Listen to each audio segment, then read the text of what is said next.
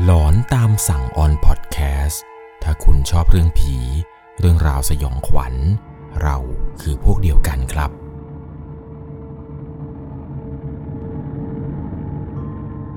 สวัสดีครับทุกๆคนครับ ขอต้อนรับเข้าสู่ช่วงหลอนตามสั่ง อยู่กับผมครับ 1 1 LC เรื่องราวความสยองขวัญในวันนี้ที่ผมจะเล่าให้กับทุกคนรับชมรับฟังกันนี้นะครับ เป็นประสบการณ์ของผู้ฟังทางบ้านท่านหนึ่ง ที่เขานั้นไปพบเจอมาตอนสมัยที่บวชอยู่ที่วัดวัดหนึ่งครับ เขาไม่รู้มาก่อนเลยว่ากุฏิที่เขาจำวัดอยู่ หรือกุฏิที่เขาอาศัยอยู่ในตอนระหว่างการบวชนี้ มันมีเรื่องราวหลอนๆเรื่องราวแปลกๆอะไรเกิดขึ้นจนกระทั่งเขาได้บวชแล้วได้จำวัดอยู่ในกุฏิแห่งนั้น ปรากฏว่าเรื่องราวหลอนๆมันก็เกิดขึ้นครับ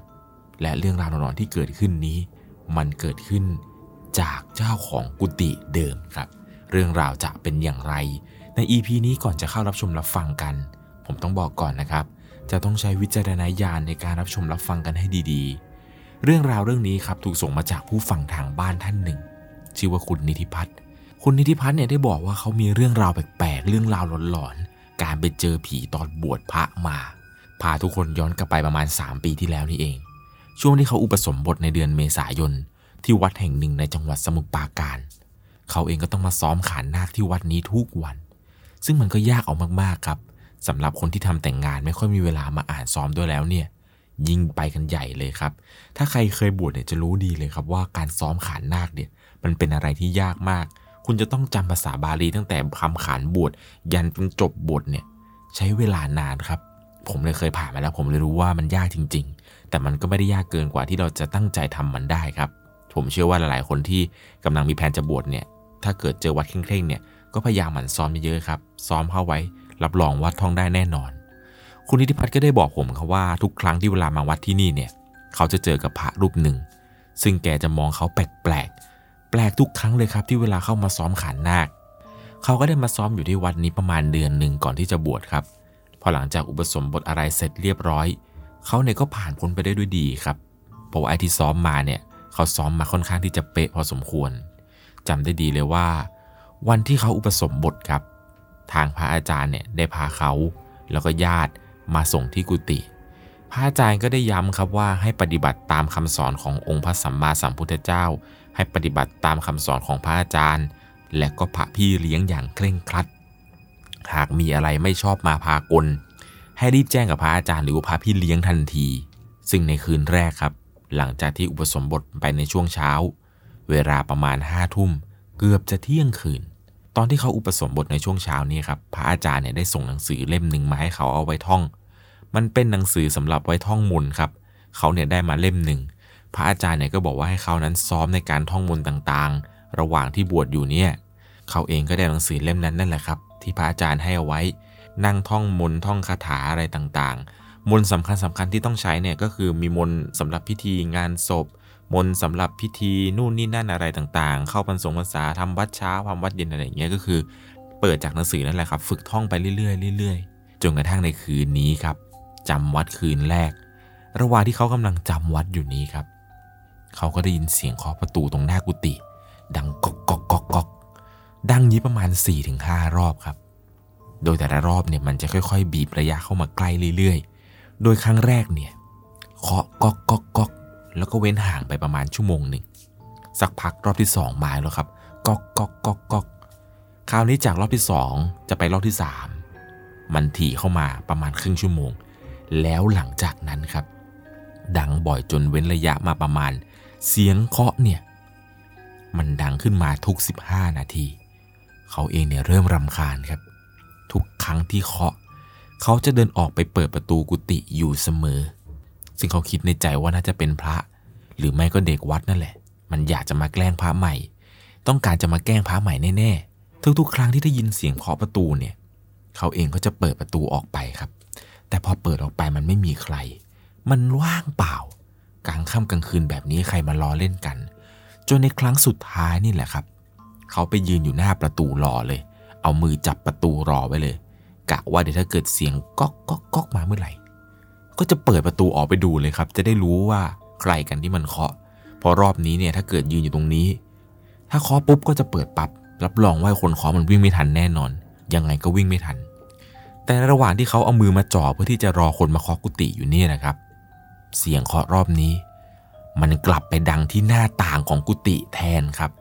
ซึ่งกุฏิของเขามันอยู่ที่ชั้นสองครับเป็นไปไม่ได้เลยว่าจะมีใครมาเคาะ เพราะว่ากุฏิที่จำวัดอยู่มันคล้ายๆ กับห้องแถวเรียงกันไปครับ ซึ่งเขาเองเนี่ยได้จำวัดอยู่ที่ชั้นสองเป็นไปไม่ได้แน่ที่จะมีคนมาเคาะกระจกรัวอย่างนี้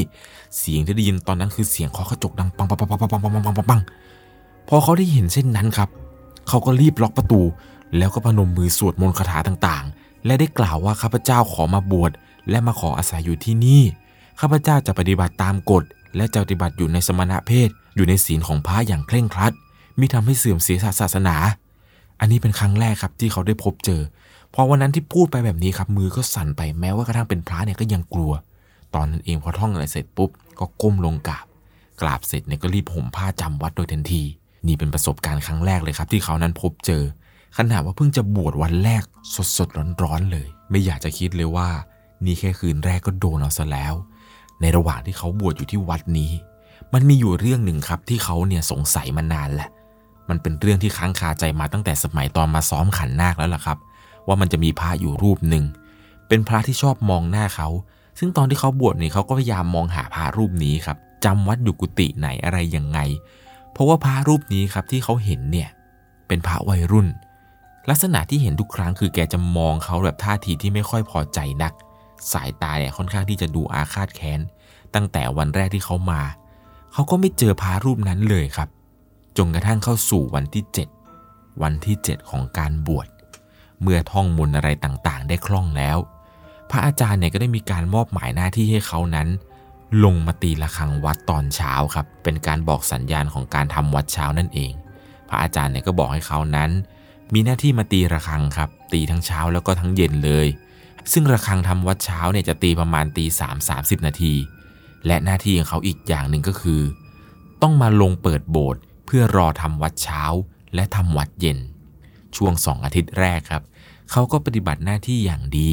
ไม่ได้มีขาดตกบกพร่องอะไรแต่อย่างใด จนกระทั่งวันหนึ่งครับ วันนั้นเนี่ยมันเป็นวันโกน เป็นวันโกนของเดือนเดือนหนึ่ง เขาได้เดินลงมาตีระฆังตามปกตินี่แหละครับ แต่เนื่องจากว่าวันนั้น มีพระผู้ใหญ่หลายรูปครับ ที่จะลงมาทำวัดกัน ซึ่งพระผู้ใหญ่เนี่ยท่านจะตื่นเช้ามากๆ เขาก็เลยรีบมาเปิดโบสถ์ตั้งแต่ตีสามเลยครับ ปกติมันจะมีหมาตัวหนึ่งชื่อว่าเจ้าฮีโร่เป็นหมาที่เขาเนี่ยเลี้ยงเอาไว้ที่กุฏิมันมักจะตามมาเปิดโบสถ์ด้วยทุกครั้ง ซึ่งปกติแล้วกุญแจโบสถ์เนี่ยจะมีแค่พระพี่เลี้ยงที่ถืออยู่ แล้วก็พระอาจารย์ที่ถือ มันจะมีกุญแจสำรอง ซึ่งตอนนั้นเองเนี่ยเขานี่แหละครับเป็นคนถือ เพราะว่าพระอาจารย์เนี่ยได้มอบหมายให้เขามาเปิดประตูโบสถ์วันนั้นขณะที่กำลังเปิดประตูอยู่นี้ หมาในโบสถ์ที่มันนอนเรียงกันอยู่ มันก็พากันหอนกันละงมเลยครับ จนในตอนนั้นเขาไม่รู้เลยว่ามันคืออะไรทำไมมันถึงได้แปลกขนาดนี้ นี่เป็นครั้งแรกครับ ที่เขาต้องเผชิญกับวันโกน แล้วก็วันพระใหญ่ ในระหว่างที่เขากำลังจุดธูปจุดเทียนอยู่หน้าโบสถ์นั้น อยู่ดีๆไอ้เจ้าฮีโร่ครับ มันก็วิ่งไปทางโกดังเก็บศพ ซึ่งตรงนั้นมันเป็นที่เก็บอัฐิของคนตาย อยู่บริเวณรอบๆโบสถ์ตรงนั้นแหละครับ เยอะมากๆ ไอ้เจ้าฮีโร่เนี่ยมันก็เห่า เห่าอยู่ตรงแถวๆที่เก็บอัฐิครับ เห่าเสียงดังลั่น แล้วมันก็หันหน้ามามองเขา เหมือนมันจะบอกอะไรบางอย่างว่า ให้เขานั้นรีบวิ่งหนีไปไอ้เจ้าฮีโร่เนี่ยมันอยู่ห่างๆครับ มันก็คอยเห่า เห่ามันก็หันมาคอยบอกอย่างนี้อยู่ตลอดเลย ทั้งเห่าทั้งหอน มันแหงนหน้าขึ้น แล้วมันก็เห่าเห่าเห่าเห่าแบบเห่าแบบจริงจังมาก ทันทีที่เจ้าฮีโร่เนี่ยครับมันค่อยๆหันหน้าขึ้น เขาก็ได้ยินเสียงครับ เป็นเสียงหวีดร้อง เป็นเสียงหวีดร้องแบบแหลมๆลากยาวๆ เป็นเสียงที่น่าเวทนามากในตอนนั้น ซึ่งเขาเองคิดในใจตอนนั้น รู้ได้ทันทีว่า นี่มันคือเสียงของเปรตหรือไม่ก็สัมภเวสีที่จะมาขอส่วนบุญนั่นเอง เพราะว่าอาการของเจ้าฮีโร่เนี่ย มันไม่ใช่แค่ยืนเห่าปกติครับ มันเงยหน้าแล้วมันก็เห่า เหมือนมันมองอะไรที่สูงๆอยู่ ตอนนั้นเนี่ยเขาก็ตกใจครับ กลัวเล็กน้อย แต่หลังจากนั้น ก็พยายามตั้งสติ แล้วก็ทำสมาธิครับ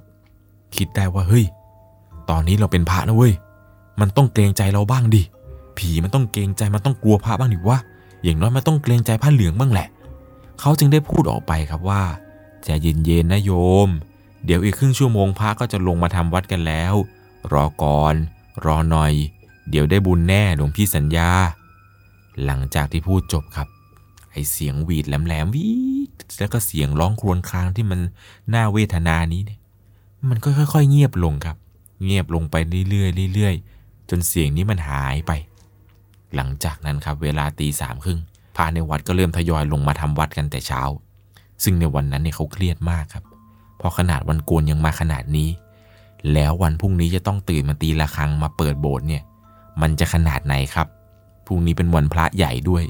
ก็ไม่อยากจะคิดอะไรมากครับ คิดไปก็เครียดเปล่าๆ ทุนเดิมเนี่ยเป็นคนกลัวผีอยู่แล้ว คืนวันโกนวันนี้ครับ เขาเนี่ยนอนจำวัดช่วงเวลาประมาณ 22นาฬิกาหรือ4ทุ่มนั่นเอง นอนไปเนี่ยก็เครียดครับ ไม่รู้ว่าจะเจออะไรอีกไหม ตอนนั้นเองก็เหมือนกับจะเผลอหลับไป เผลอหลับไปแล้วก็ฝันครับ ในความฝันเนี่ยฝันว่าเขาเองครับ นุ่งผ้าจีวร แล้วก็เดินอยู่ในวัด วัดที่เขาอุปสมบทนั่นแหละครับ แต่วัดนี้มันไม่มีใครเลย มีเพียงแค่รูปปั้นของท้าวเวสสุวรรณเป็นรูปปั้นอันศักดิ์สิทธิ์ของวัดนี้ วัดนี้เนี่ยมีรูปปั้นท้าวเวสสุวรรณอยู่สององค์ครับ เขาก็เดินเข้าไปใกล้ๆรูปปั้นท้าวเวสสุวรรณก่อนจะมีเสียงหนึ่งดังขึ้นมา เป็นเสียงที่พูดกับเขาครับว่า หลวงพี่ ท่านไม่ต้องกลัวข้าสองตนหรอกข้าเนี่ยอยู่กับท่าน ไม่ว่าจะเกิดอะไรขึ้นข้าจะอยู่กับท่าน จะปกป้องคุ้มครองหลวงพี่เอง พรุ่งนี้ ขอเชิญหลวงพี่ลงมาเปิดโบสถ์ทำวัดตามปกติเทิน หลังจากนั้นเขาก็สะดุ้งตื่นขึ้นมา ซึ่งก็เป็นจริงอย่างที่เสียงลึกลับนั้นกล่าวเอาไว้เลยครับ เขาเองก็ลงมาเปิดโบสถ์วันนี้ไม่เจออะไร ทุกอย่างเนี่ยเงียบสงัด ไม่มีเสียงหมาหอน ไม่มีอะไรแปลกๆที่เจอกันเหมือนเมื่อวานเลย จังหวะที่เดินผ่านพ่อปู่ท้าวเวสสุวรรณกลับรู้สึกอุ่นใจมากๆ เขาเองก็เลยจุดธูปขอขอบคุณท่านที่ปกปักรักษาคุ้มครอง ซึ่งในระหว่างการบวชนี้ มันมีอยู่ครั้งหนึ่งที่เรียกว่าพีคมากๆ พีคในลักษณะที่ว่ามันคือประสบการณ์ที่เขาเนี่ยต้องจำไปอีกนานเลยจำได้ว่าพอบวชเข้ามาช่วงต้นเดือนที่สองครับ เขาเนี่ยได้เจอกับกล่องลึกลับกล่องหนึ่งอยู่ในตู้ที่กุฏิครับ กล่องกล่องนี้เนี่ยมันเป็นกล่องไม่รู้ว่าอยู่มานานขนาดไหนแล้ว แต่ภาพที่เห็นคือมันเป็นฝุ่นเกอะกะเต็มกล่องไปหมดเลย มันซ่อนอยู่ในตู้อีกทีหนึ่งครับ เขาก็เลยตัดสินใจลองเปิดกล่องนี้ออกมาดู ผลปรากฏว่าในกล่องนั้นครับ พบกับสิ่งเสพติดอย่างหนึ่งเป็นยาชนิดหนึ่งครับที่เป็นยาเสพติดเขาเนี่ยตกใจมากครับเลยรีบไปแจ้งพระอาจารย์ ให้พระอาจารย์ท่านได้ทราบครับ หลังจากนั้นพระอาจารย์เนี่ยก็นำให้ตำรวจตรวจอีกทีหนึ่งซึ่งเรื่องมันก็เกิดขึ้นเลยครับในคืนนั้น ตอนที่จำวัดอยู่ปรากฏว่าเขาเห็นครับ มันเหมือนกับมีคนคนหนึ่งมายืนจ้องอยู่ที่ปลายเท้า ด้วยสายตาที่ขุ่นเคือง ก่อนจะบอกว่า มึงอย่าเสือก เอาของกูคืนมา พอเขาค่อยๆลืมตาขึ้นมาครับ สิ่งที่ได้เห็นตอนนั้นในกุฏิก็คือ มันมีพระรูปหนึ่งครับ ยืนอยู่ตรงปลายเท้าเขา และพระรูปนั้นก็คือพระที่เขานั้นพยายามตามหามาตั้งแต่บวช พระองค์ที่เป็นวัยรุ่นวัยรุ่นที่ซ้อมขานหน้าเขานั่นแหละครับ หลังจากที่พระองค์นี้พูดจบ เขาก็เริ่มหายใจไม่ออกครับ จนแบบเฮือกสุดท้ายเนี่ยนึกถึงปู่ท้าวเวสสุวรรณบอกท่านช่วยผมด้วยช่วยผมด้วยท่าน หลังจากที่นึกถึงท่านปุ๊บครับ มันก็มีเสียงเสียงหนึ่งครับที่ดังขึ้นมาอย่างเกลี้ยวกล่อด พูดออกมาประมาณว่า หยุดทำหลวงพี่แล้วไปซะ ไอ้ระยำได้เวลาไปในรกเพื่อรับกรรมแล้ว ไอ้มารศาสนา สิ้นเสียงนี้ก็เหมือนกับมีเงาใหญ่ ๆ มาหืบมาครับ คว้าเอาตัวหลวงพี่รูปนั้นไป ก่อนพระรูปนั้นครับจะร้องด้วยความเจ็บปวดเสียงวีดแหลมมาก แล้วเขาเองก็สะดุ้งตื่นขึ้นมาครับ พบว่าเมื่อสักครู่นี้ฝันไป เป็นฝันที่น่ากลัว และมันเหมือนจริงมากๆเลย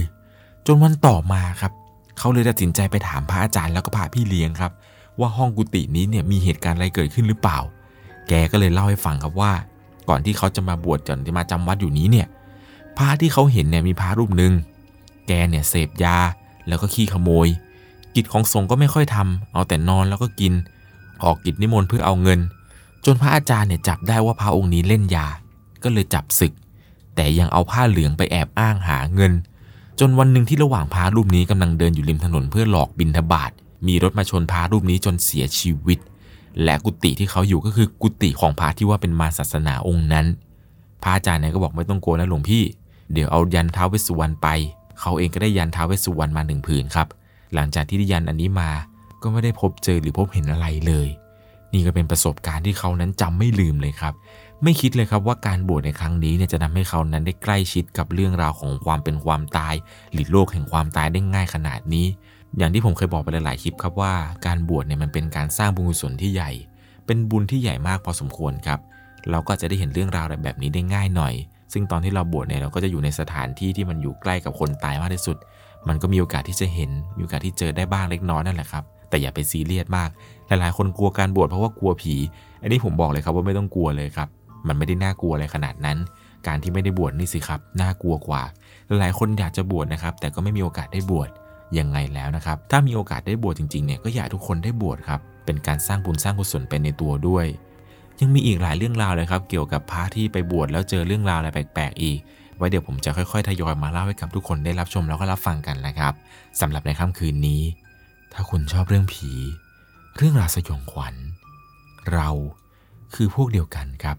หลวงพี่องค์ไหนที่กำลังบวชอยู่ผมขออนุโมทนาสาธุนะครับ ถ้าหลวงพี่เจอผี หลวงพี่เจออะไรแปลกๆ ส่งเรื่องราวหลอนๆมาเล่าให้ผมฟังได้นะครับ สามารถรับชมเรื่องราวหลอนๆเพิ่มเติม ได้ที่ YouTube Channel 1 LC ยังมีเรื่องราวหลอนๆที่เกิดขึ้นในบ้านเรา รอให้คุณนั้นได้รับชมอยู่นะครับ